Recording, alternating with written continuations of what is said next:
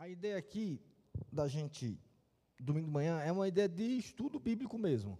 Tá? Não é devocional, não é sermão, é a gente parar para estudar alguns temas. Então, a, a, a, gente, às vezes, na igreja, a gente acha que é tudo a mesma coisa. Assim. Acho que qualquer aula de é, é, sermão, qualquer aula tem que ter três pontinhos, vai em cima, vai embaixo. Mas aqui a ideia é a gente se aprofundar então, o que é que a gente vai fazer? A gente vai expor algumas questões sobre bibliologia, e aí eu vou começar a usar alguns termos que não são comuns, que vocês vão ver que eu não uso no sermão, o Alcides não usa, mas que para a gente é muito tranquilo, faz parte do dia a dia da perspectiva teológica. Então a gente vai começar a usar alguns termos, que aí vocês vão se acostumando. É, em relação às perguntas, eu não, não parei para pensar ainda como é que a gente vai fazer porque para mim não vai ter nenhuma pergunta, porque é tudo muito simples. Mas uh, você guarda um pouquinho, a gente tira 10, 15 minutos sobre isso. E aí eu quero combinar o seguinte com vocês: perguntas, ok, sem nenhum problema. Discordâncias e discussões, a gente vai deixar para um café com um pão de queijo que você vai pagar. E aí eu sento e discuto, a gente quebra o pau no que quiser. Mas aqui a gente não está para debater. E aí eu vou falar o que eu falava como, quando eu dava aula como professor é assim, eu não estou aqui para discutir assuntos com aluno. A gente está aqui para estudar. Essa é a nossa perspectiva, essa é a nossa visão. Se você discorda, fora da sala de aula, a gente discute o que você quiser. Mas a gente começa agora a bater boca sobre amilenismo e pré-milenismo e pós-milenismo, não tem sentido. Porque aí você não vem aqui para discutir, eu venho aqui para passar a minha visão que é milenista. Se você discorda, ok, concordo, mas você não vai me convencer do contrário em 20 minutos, e se você também não estiver aberto, eu não vou fazer o contrário. Então, adianta aqui ficar eu e discutindo sobre amilenismo e, e, e pré-milenismo, que a gente já discutiu, a gente discorda e a gente se respeita. Então, aqui, se você quiser assistir uma aula de amilenismo, você é comigo. Se você quiser assistir uma aula de pré-milenismo, é com o Cid. Aí, quando eu der aula de pré-milenismo, pergunta, aí eu vou começar a levantar a mão e dizer, ah, mas na verdade não tem sentido. A gente não está aqui para discutir, a gente está aqui para aprender, para aprofundar. Aí você, se quiser discordar, e vai chegar no momento que você vai discordar, aí a gente vai fazer o seguinte: a gente vai marcar um café e a gente vai discutir mesmo. Aí a gente vai abrir, a gente vai conversar, senão fica um, um diálogo e fica uma ideia de quem perdeu e quem ganhou. Aí é muito chato, porque a ideia nunca é quem perdeu e quem ganhou. A ideia é que todos nós ganhemos na discussão.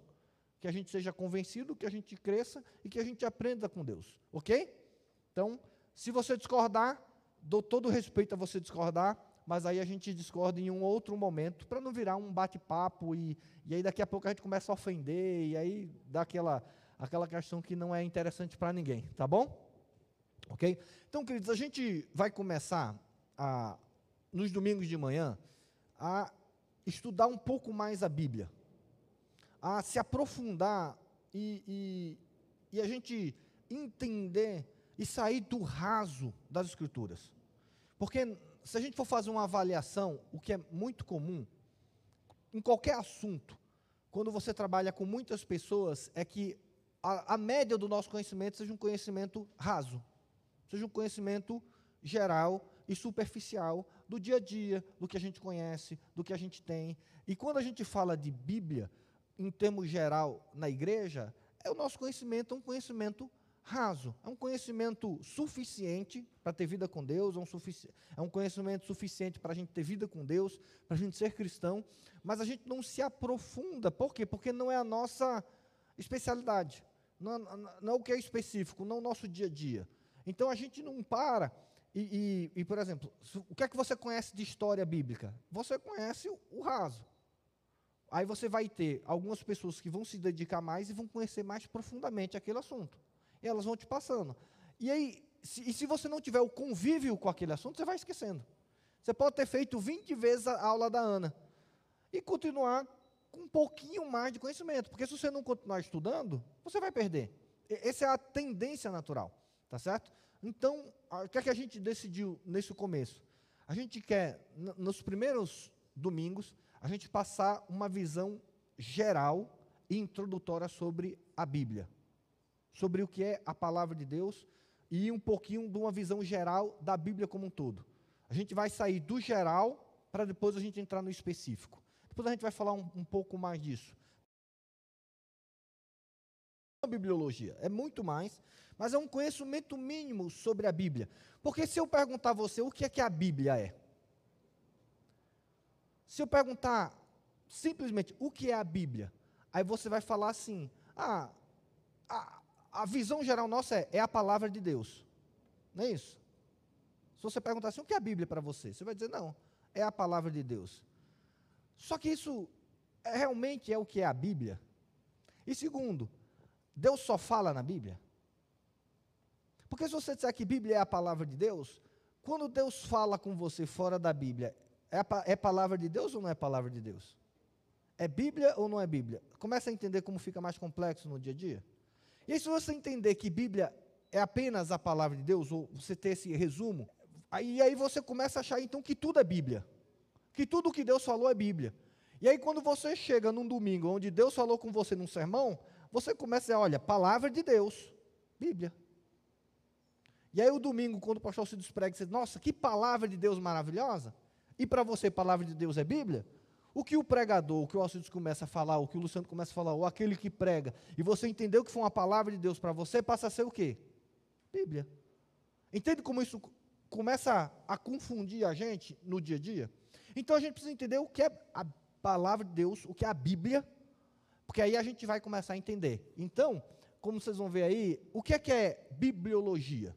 Bibliologia é o estudo bíblico e sistemático e aí o que eu quero falar com isso é que, quando a gente, eu vou explicar um pouquinho o que é, que é o estudo sistemático. Da revelação especial e inspirada de Deus aos homens, bem como suas características e particularidades. Então, nessa definição, você já vai ver que eu defino o que é Bíblia. Bíblia é a revelação especial e inspirada de Deus. Isso é Bíblia. Bíblia, se alguém perguntar para você o que é, que é Bíblia, Bíblia é revelação especial e inspirada de Deus aos homens. Você pode repetir isso comigo? O que é, que é a Bíblia? É a revelação especial e inspirada Deus aos homens. Então, esse é um conceito do que é Bíblia. E isso vai diferenciar ela de todas as outras, porque eu coloco, ela vai ter características ah, e ela tem particularidades. O que é que eu estou dizendo? Que a Bíblia é uma revelação diferente de todas as outras. E tem aspectos dela que nenhuma outra vai ter. E por isso a gente foca na importância do está escrito. Porque a gente não fala assim, Deus falou, eu creio, eu vivo. A gente podia ter o tema do congresso assim, não podia? Deus falou, eu creio e eu vivo. Mas a gente, o nosso tema não é esse. E é diferente. A gente está dizendo assim, está escrito. Então, quando a gente está falando está escrito, a gente não está falando apenas do que Deus falou. A gente está falando do que Deus escreveu. Entende a diferença um pouquinho? A gente vai continuar com isso. Guarda isso no seu coração. Que quando a gente fala está escrito, é diferente de Deus falou. E por isso que é importante a gente entender a Bíblia. É está escrito, eu creio. Não é Deus falou, eu creio.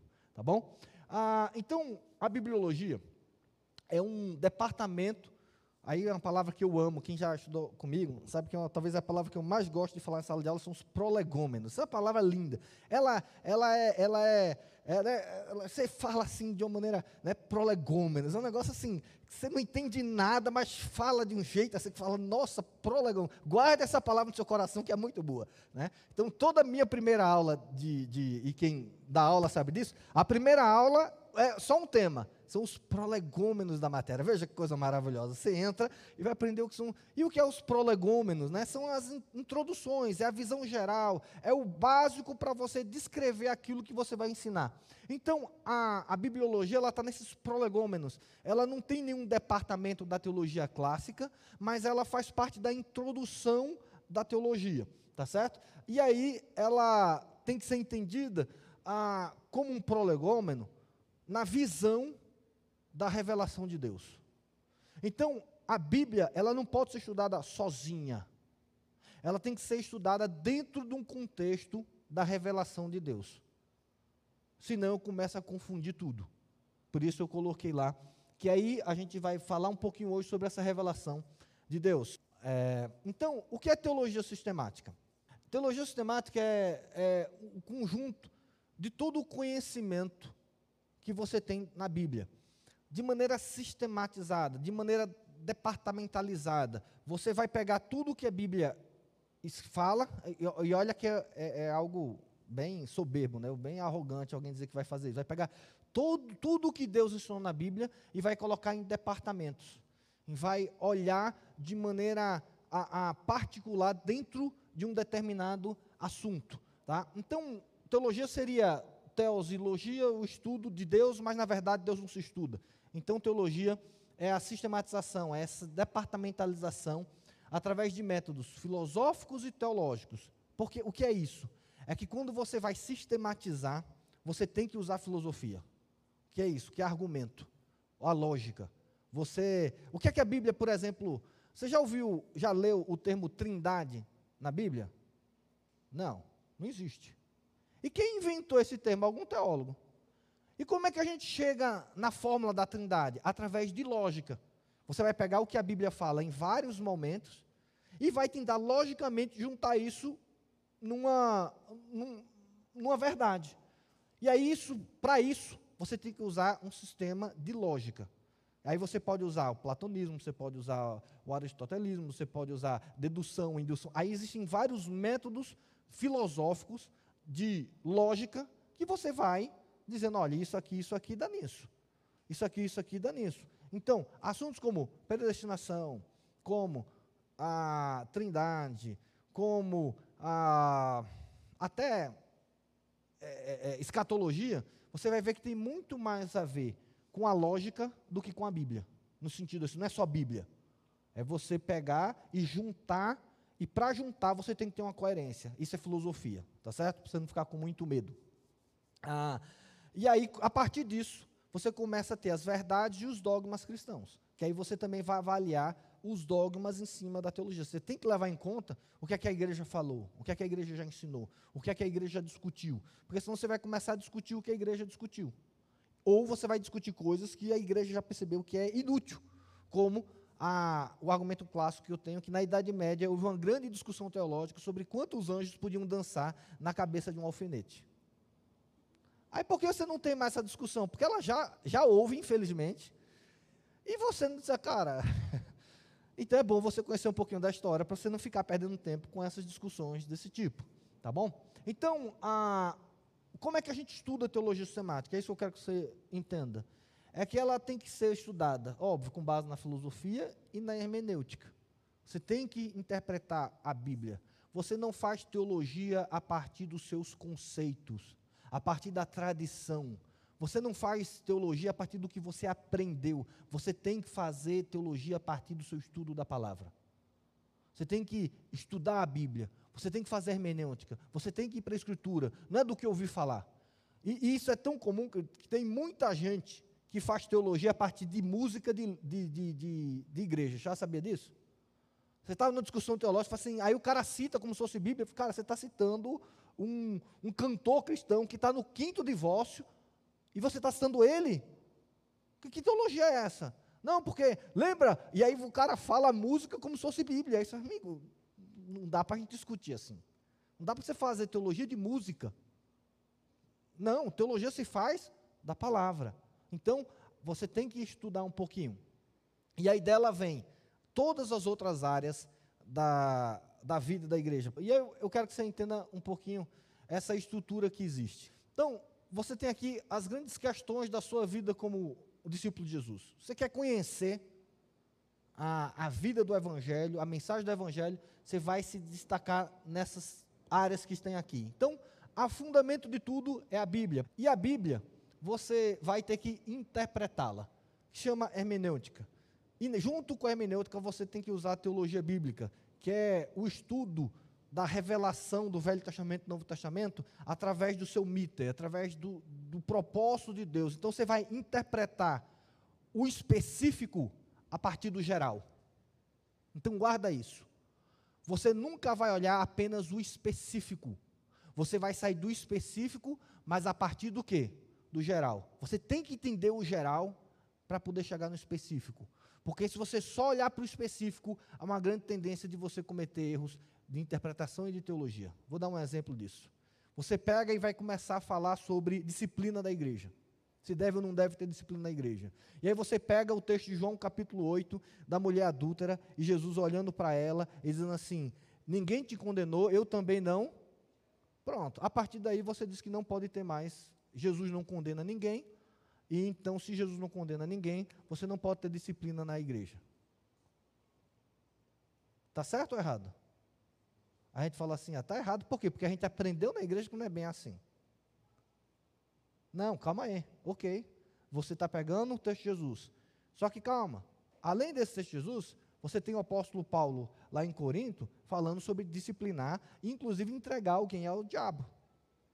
Então você vai, ah, então a Bíblia está diferente? Não, não está diferente. É que você vai ter que perceber que o momento de Jesus, ele não é normativo. Mas o de Paulo é. Entende? Eu não quero ser muito complexo nisso, mas você tem que entender que quando Paulo ele é normativo, o que Jesus está falando ali é de história. E história não é normativa. Porque aquele caso, Jesus falou para aquela mulher, especificamente, que ela, naquele caso, ele não estava julgando, porque existe um contexto por trás. Jesus não estava normatizando, dizendo: olha, a, o meu ensino é que todo mundo agora, ninguém tem que ser disciplinado, porque eu não julgo ninguém. Porque o próprio Jesus Cristo falou que ele veio para julgar o mundo, ele vai julgar o mundo. Então você precisa entender do geral para o específico, senão você vai começar a interpretar questões específicas de maneira errada. E aí você, com interpretação errada ou equivocada, ou porque você está pegando um momento histórico, imagina um momento lindo, que é Davi, quando sentiu medo com. Aí a Ana vai me ajudar. Que ele se sentiu de doido, que ele se fez de maluco, né? que ele começou a babar. E aí a gente fala assim: está vendo? Mentia de Deus. Davi não era maluco, Davi não era doido, mas ali, para se livrar de uma certa situação, o que é que ele fez? Ele fez um teatrão, se fez de doido, se fez de maluco, e aí a pessoa vai dizer, Davi está maluco, pode deixar ele seguir a vida. E aí você usa esse texto agora como referência da sua vida. E aí você fala, está na Bíblia, e assim como Davi fez, o homem segundo o coração de Deus, eu também faço. Se Davi mentiu para não ser morto, eu posso mentir no meu emprego para não perder o emprego, por exemplo. Aí começa a complicar, não começa? Por quê? Porque a gente não olha a Bíblia do geral para o específico. Porque no geral, o ensino claro de Deus é que mentira é o quê? É pecado. E quem é o pai da mentira? O diabo. E que quando Davi mentiu, quem é que estava ordenando a vida de Davi? O diabo. Ele não fez por Deus. Então essa revelação a gente chama de revelação geral ou natural. Ela é uma revelação geral, por quê? Ela é geral no seu alcance. Todo mundo, qualquer ser humano, tem acesso a ela. Não precisa de pregação para isso. Você não precisa pregar o que Deus já revelou na natureza. As pessoas conhecem apenas olhando. Mas ela é limitada no seu conteúdo. O que, é que ela revela? Ela revela muito pouco. Ela basicamente, segundo o apóstolo Paulo, ela revela que Deus existe, ela revela que Deus está irado, e ela revela que você ele está irado com você. É basicamente isso. E alguns atributos. Mas o apóstolo Paulo fala basicamente isso em Romanos. Eu não vou gastar muito tempo nisso, porque é só a introdução. Se quiser, você lê e você vai entender. E a partir daí, existem dois conceitos que Calvino trabalha, que é o senso do divinitato, ou seja, todo mundo tem dentro de si uma ideia de que Deus existe. Ninguém nasce ateu. Pessoa se torna ateu. A pessoa precisa de argumentos para ser ateia. Para ser ateu, você tem que virar ateu. Por quê? Porque a revelação natural diz que Deus existe. Então, todo mundo tem. E o segundo é o semente da religião, ou seja, todo mundo entende que precisa se ajustar suas contas com Deus. Todo mundo que nasce entende que deve alguma coisa a Deus.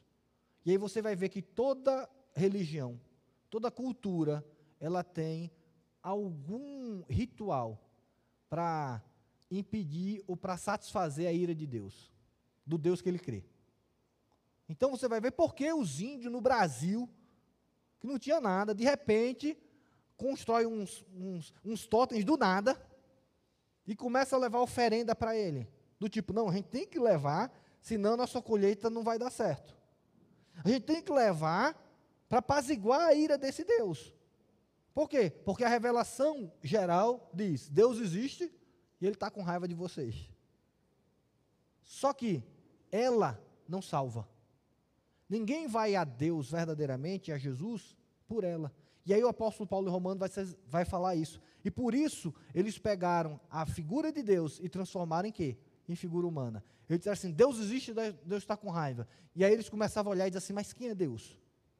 E eles não tinham a resposta. Porque a natureza não diz quem é Deus. E aí alguém, com uma brilhante ideia, pega um, um pedaço de pau, faz uma cara estranha e diz assim: Esse é o Deus. As pessoas, agora ok. E ele está com raiva, está com raiva. O que, é que a gente precisa fazer? Apaziguar a ira de Deus. Como é que se apazigua a ira de Deus? Ele faz, não sabe. Vamos fazer o seguinte, então, vamos dar o nosso melhor para Deus, para ver se assim apazigua a ira dele. E é assim que começam as religiões. E todo mundo tem isso. Por quê? Porque a revelação geral, ela é insuficiente.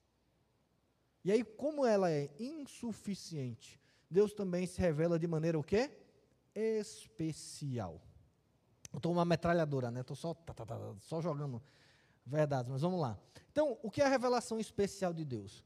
É a revelação de Deus aos homens, através da qual ele revela o estado de queda da humanidade, seu plano redentor para o homem caído e as consequências para a salvação do homem. Então Deus revela muito mais na revelação especial. Ele revela quem ele é, ele revela o que o homem é, ele revela como o homem pode ser salvo, e ele revela como o homem agora deve viver depois da salvação. Isso é revelação especial. Aí você fala, onde é que Deus revela isso? Aí você vai erradamente dizer assim, na Bíblia. Uh -uh. Abra sua Bíblia agora em Hebreus capítulo 1. Porque isso é importante a gente entender. Veja, qual foi o texto bíblico que o apóstolo Paulo leu para descobrir que Jesus era o Messias? Você lembra? Qual foi o texto bíblico? Não. Onde é que Paulo entendeu que Jesus era o Senhor? Numa revelação especial, onde o próprio Jesus apareceu para o Paulo, e aí ele fala: Senhor, quem você é? E aí Jesus fala assim: Eu sou o Cristo a quem tu persegues. Eu sou Jesus a quem tu persegues. Então Paulo se converteu através de uma revelação geral? Não, ele olhou para a lua e fez: É, Deus ama o mundo, nós somos pecadores e enviou Jesus Cristo para morrer. Não, mas foi através de uma revelação especial. Deus falou para Paulo verdade sobre a salvação. Hebreus capítulo 1, versículo 1 e 2 diz assim: Havendo Deus outrora o quê? Falado. Veja, Deus o quê? Deus fala. Deus fala e Deus sempre falou. Ele diz assim: falado muitas vezes e de que? Muitas maneiras. Então veja, Deus falou, está na Bíblia? Não. Porque Deus falou de muitas maneiras. Deus fala de muitas maneiras. E uma das maneiras que Deus fala é o quê? É a Bíblia. Aí você fala, ah, pastor, então a Bíblia não é tão importante assim, não é? Mas o fato é que Deus fala fora da Bíblia também. Aí ele fala assim de muitas maneiras ao quê? Aos pais, pelos profetas. Nesses últimos dias, nos falou pelo Filho, a quem constituiu o herdeiro de todas as coisas, pelo qual também fez o universo. O que é que ele está falando aqui? O autor de Hebreus está dizendo: olha, Deus falou, e ele está falando para Hebreus, durante toda a história de Israel, se tem uma característica, é Deus falou. Deus sempre falou a Israel de muitas maneiras. Deus falou diretamente a Moisés, Deus falou através da lei, Deus falou através dos seus profetas, Deus falou aos nossos pais através dos profetas, Deus usa anjos para falar, Deus usa Ele mesmo para falar. Existem várias teofanias no Velho Testamento, onde Deus aparece e conversa com as pessoas, Ele mostra Sua vontade, Ele mostra a revelação. Deus falou diretamente com pessoas, usou anjo, usou profeta, usou a, até a mula, Deus usou para falar. E quando Deus falou através da mula, quem foi que falou? Foi Deus que falou. Então Deus tem falado, Deus falou de várias maneiras. Deus fala, falou através de sonhos, Deus falou através de visões, ou não falou? Mas isso é Bíblia? Não. Nem todo sonho de Deus está escrito na Bíblia. Nem toda profecia de Deus está na Bíblia. Pastor, olha a heresia. Existem profecias que não estão na Bíblia? Existem. Mas é de Deus? Pode ser. Por exemplo, as filhas de, de Filipe eram o quê? Profetisas, não eram? Reconhecidamente profetisas? Onde é que estão escritas as profecias dela? Em algum canto, não estão? Era Deus falando? Era. É Bíblia? Não. Quer ver uma revelação especial que eu gostaria muito que tivesse sido escrita na Bíblia, não foi? A visão que Paulo teve do quarto céu. Primeiro eu queria saber o que quarto céu é esse. Mas ele fala assim: eu fora do corpo ou no corpo, terceiro céu.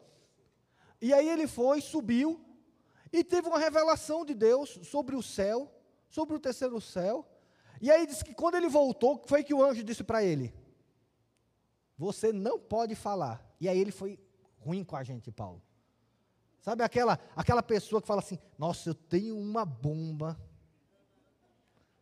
chega para você e fala assim: se você soubesse.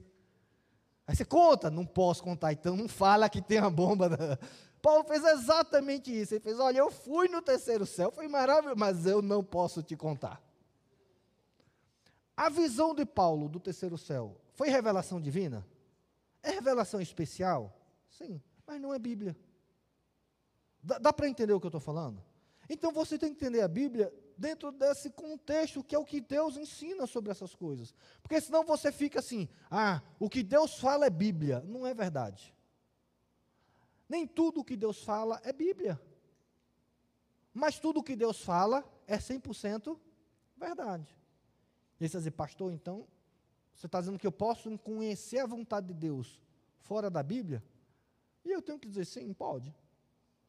A pergunta é: você vai? Não sei. E aí vem as outras questões. Quem garante que é de Deus? E segundo, como eu falei domingo, lembre que todas as experiências pessoais, elas são pessoais. E aí você pode passar, Malon, para a gente entender que dentro da revelação especial de Deus, você tem, aí pode parar aí, você tem que a gente chama de revelação específicas ou particulares.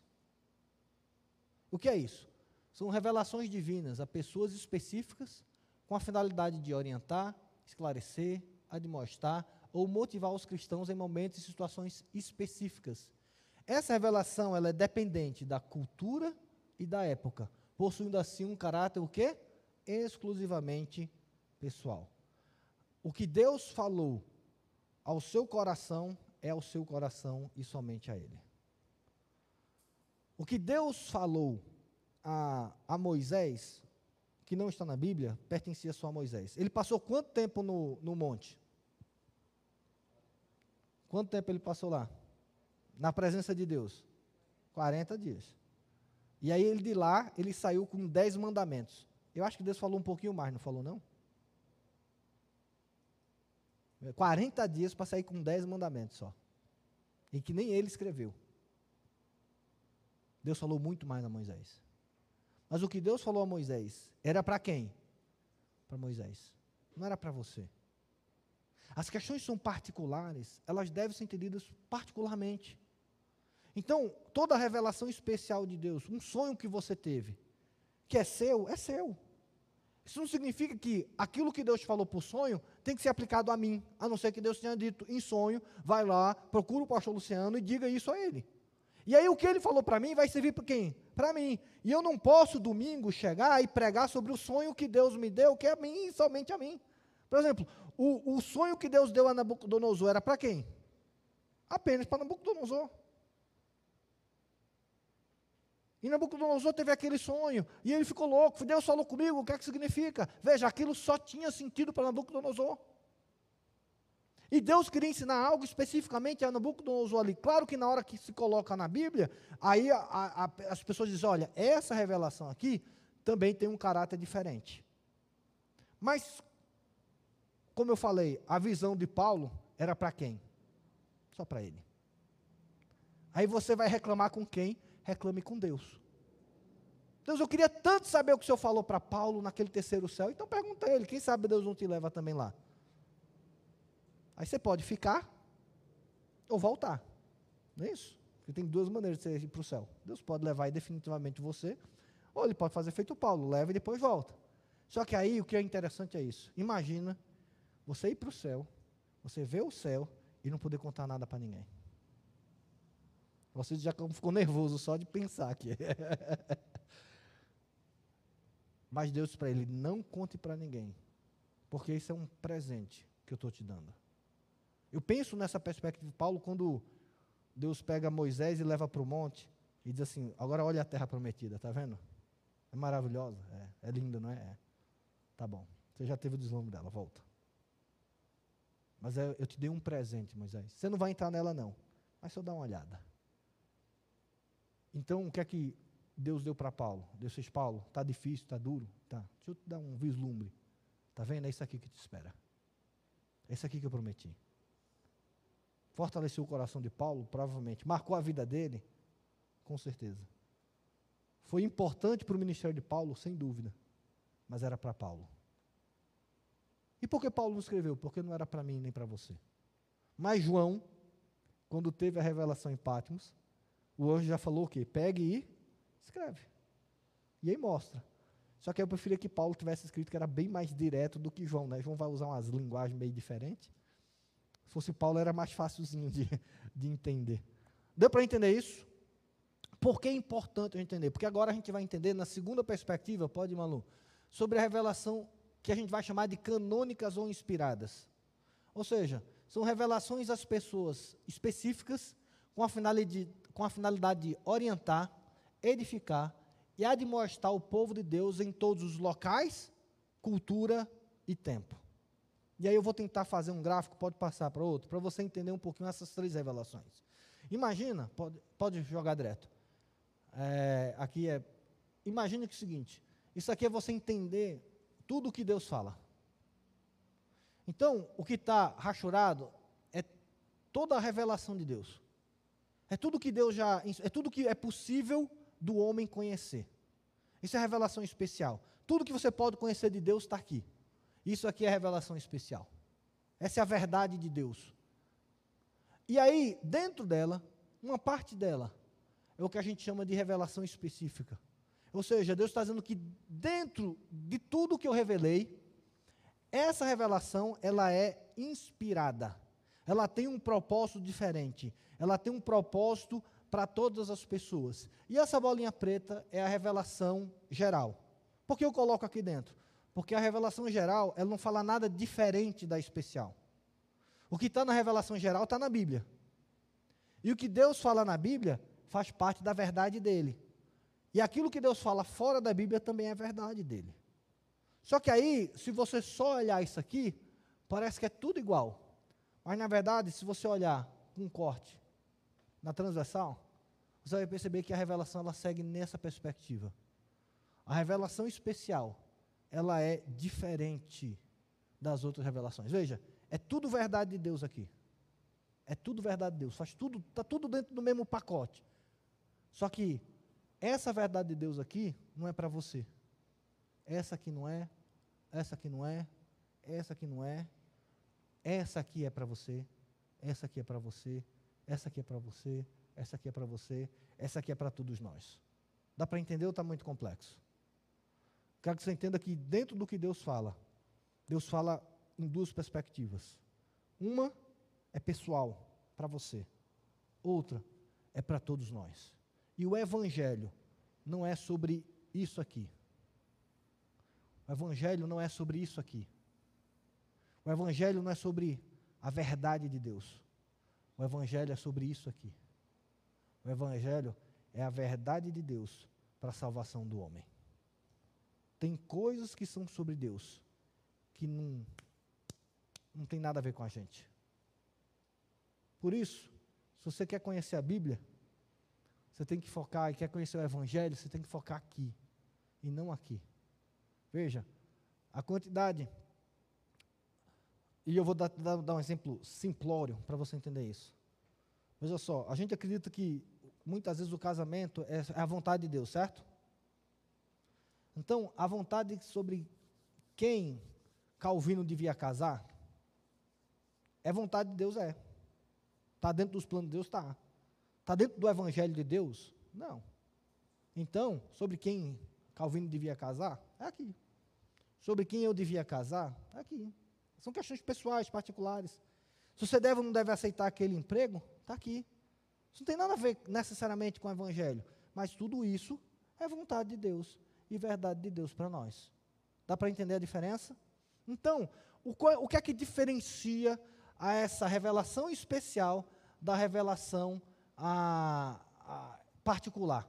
O que é que tem nessa Bíblia que diferencia ela de todas as outras? Pode passar, Malu.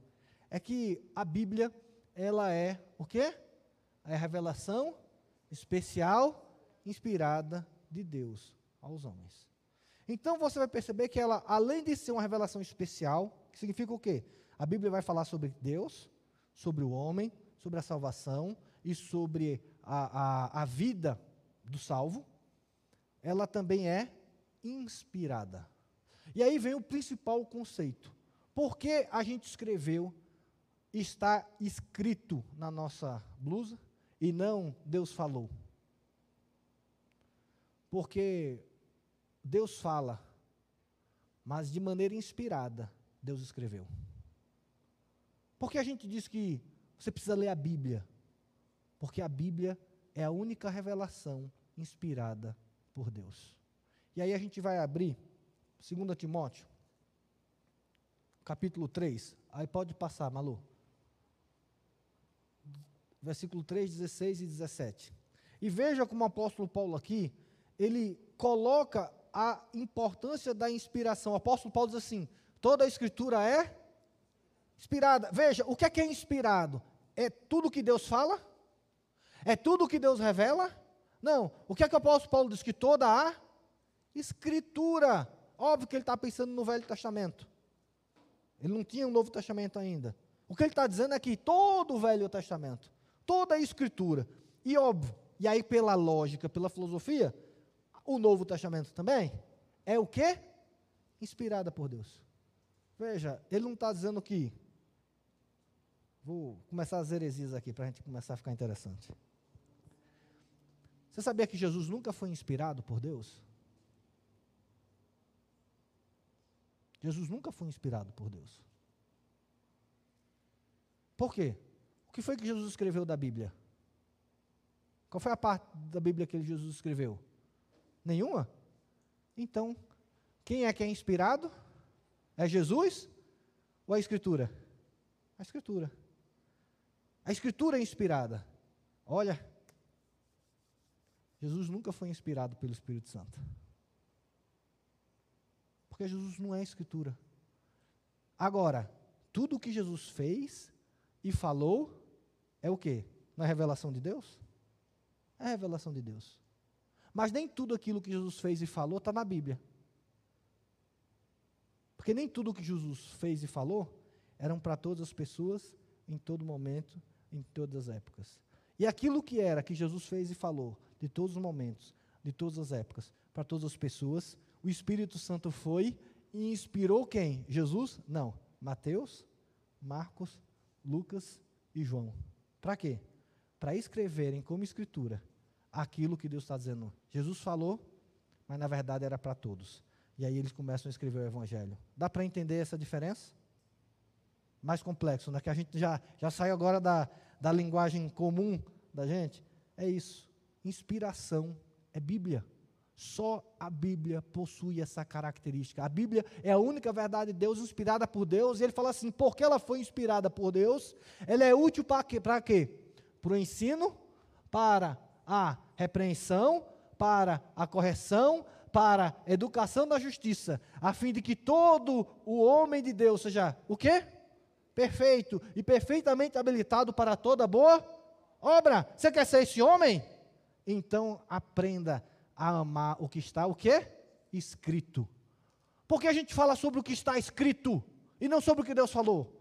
Porque se você tiver o seu coração, a sua mente, a, os seus olhos voltados para aquilo que Deus escreveu, aí você vai agora ter o seu coração levado para ter uma vida de ensino, de repreensão, de correção, de educação, para que você seja perfeito, perfeitamente habilitado para toda boa obra. Por isso está escrito. Não é apenas Deus falou. Porque Deus fala e Deus vai continuar falando, meus irmãos. Mas a Bíblia é Deus falando diferente. Deus falando de uma maneira superior, autoritativa. É Deus falando o que a gente deve viver. E aqui a gente precisa entender: se você não perceber que a Bíblia é a melhor revelação que Deus tem para você, você sempre vai deixar a Bíblia em segundo plano. Porque Deus fala, Deus fala através das músicas, Deus fala através do pregador, Deus fala através ah, de sonhos, de visões, Deus continua falando. Mas de nenhuma maneira ele falou como ele falou na Bíblia. Você não pode pegar e dizer assim: olha, o meu sonho, o sonho que eu tive de Deus não é maior do que a Bíblia que Deus te deu. Ah, mas é verdade de Deus? É verdade. O sonho de Deus foi de Deus? É de Deus. Mas ele nunca vai ser maior do que a Bíblia. Porque o seu sonho é só para você. Particularmente, especificamente, para algo específico da sua vida. Aqui é a revelação de Deus para toda a sua vida. Se você não entender isso, você vai ficar de sonho em sonho querendo saber a vontade de Deus. Você vai querer experiência em experiência para saber a vontade de Deus. E se você conhecer a Bíblia, você vai conhecer toda a verdade de Deus essencial para todos nós. E as questões particulares, Deus vai dando particularmente a cada um. Ok? Deu para entender? Mesmo? Difícil não? Entende porque a gente colocou está escrito? Não foi Deus falou. E aí, querido, eu quero que, nesse contexto, no domingo de manhã, você entenda, mais do que ouvir Deus, é você entender o que é que Deus escreveu. Porque o que Deus escreveu é para todo homem, todas as pessoas, para que elas sejam perfeitas e perfeitamente habilitado para toda boa obra. Porque Deus falou, é a nossa fonte de teologia.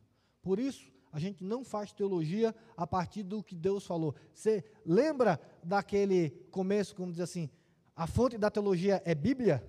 Não é revelação de Deus. A teologia a gente não faz a partir da revelação de Deus apenas. A gente faz a partir da Bíblia, que é a revelação especial e inspirada de Deus. Não das experiências, não daquilo que Deus fala, mas daquilo que Deus escreveu. Então, é importante a bibliologia por causa disso. Passa aí, Manu. Acho que tem mais alguma coisa. Então, a Bíblia é a principal revelação de Deus aos homens, pois é a única que serve para todos os homens, de todas as épocas e de todos os lugares. Por isso é que está escrito. Mas se você não entender isso, a Bíblia vai ser mais uma revelação de Deus. É mais uma. E aí, como mais uma, o pastor também é mais uma, a igreja é mais uma, o dogma é mais uma, a cultura é mais uma, e você vai ter mais uma, mais uma, mais uma, mais uma, mais uma. Não, a Bíblia é a principal revelação de Deus. Por isso, para nós, e a nossa oração, é que nesse ano você ame o que está escrito. É o que está escrito. Porque ela é o principal de Deus para mim e para você. Até porque, querido, você pode passar a sua vida toda sem ter um sonho, sem ter uma profecia, sem ter nenhuma revelação diferente de Deus. Isso não vai fazer de você menos crente ou mais crente. O que vai te definir como cristão não é essas experiências que você teve com Deus, mas é o quanto você, pela palavra, foi habilitado para ser perfeito e perfeitamente habilitado para toda boa obra. Isso aqui é que te faz cristão. Isso aqui é que vai fazer diferença na sua vida. E aí, quando você entender que é a Bíblia, porque ela é a principal, a gente vai começar a estudá-la mais. A gente vai começar a amá-la mais. A gente vai começar a conhecê-la mais. Amém? Ok? Aí, na próxima aula, a gente vai estudar agora algumas características, só para. Pode passar, Malu. Só para você ter uma ideia, na próxima semana, a gente vai ver que a Bíblia, ela tem essas quatro características, pode passar. Ela é inspirada, ela é autoritativa, ela é inerrante e ela é suficiente. Isso é o que é a Bíblia. E por isso ela é a principal revelação de Deus para nós. Mas aí, semana que vem, a gente estuda esses quatro características, a gente vai entender o que é essa inspiração, o que é essas características que faz da Bíblia a principal revelação de Deus. Mas hoje eu queria, dentro da bibliologia, a gente entender que. Entende como faz diferença a gente ver do geral para o específico? A gente começou falando sobre o quê? Sobre o Deus que se revela. Deus fala, Deus se revela. Como Deus se revela? Revela dessa maneira, de maneira geral e especial. Dentro da maneira especial, ele se, ele se revela de maneira particular e geral. Então a Bíblia o que é? É a revelação especial, inspirada de Deus. Ou seja, ele é a principal. Por quê? Porque ele é a única inspirada. Tá bom? É isso. Ah, que Deus nos abençoe. E, como disse, não vou fazer apelo, não vou fazer. A ideia é aula. Tá? Não que você não possa aplicar, porque tem muita aplicação nisso. Mas para que você possa entender. Porque na sua blusa é, está escrito. É por isso. É porque o que está escrito é a revelação inspirada de Deus para nós. Ok? Alguém tem alguma dúvida? Alguém quer fazer algum comentário? É, sobre o adultério né, de Davi, em nenhum momento está escrito né, que Deus Isso. falou do adultério. Mas quando o profeta Natan vai lá Isso. falar com ele. Eu não estou dizendo que não é. O que eu estou dizendo é que se você não olhar o geral, você pode interpretar errado o específico. Porque, continuando lendo, você vai ver que Deus mandou o profeta Natan e disse: Davi, você pecou. Mas necessariamente você não precisa ler a história do Natan. Você pode ler a Bíblia até ali e se parar. Como é que fica? Aí você vai dizer, tá vendo? Deus pode adulterar. Davi adulterou, Deus não reclamou, Deus não recriminou. O que eu estou falando é que se você não olhar o geral, você corre erros e no específico analisar errado. Por causa disso. Agora, se você continuar lendo, eu não estou defendendo aqui o adultério, não, tá? Por favor. Não, claro que não. É, é, mas a ideia é essa. Se você continuar lendo, mas o continuar lendo é entender o quê? O geral. Mas se você continuar lendo e chegar a Jesus Cristo, você vai perceber que Davi não precisava ter cometido o ato de adultério para ter pecado. Mas você tem que entender o geral, porque Jesus fala que se o homem olhar de maneira impura, ele já pecou. Pecou. Então, aí agora, se você não entender o geral, como é que você vai entender o específico? Então, essa leitura que é importante, tá certo? Óbvio que a Bíblia vai mostrar que está errado, mas se você parar naquele texto, é. você interpreta, pode interpretar errado. Tá? Dependendo, se você é um cara que adulterou e quer se justificar, você para ali. Mas Entendi. se você é um crente fiel a Jesus que adulterou, você continua lendo. E aí você percebe que mesmo com o adultério, Deus é o Deus que perdoa, inclusive o adultério. Amém. Aí a vida cristã é o evangelho como um todo, tá bom? Obrigado. Fala, Lia.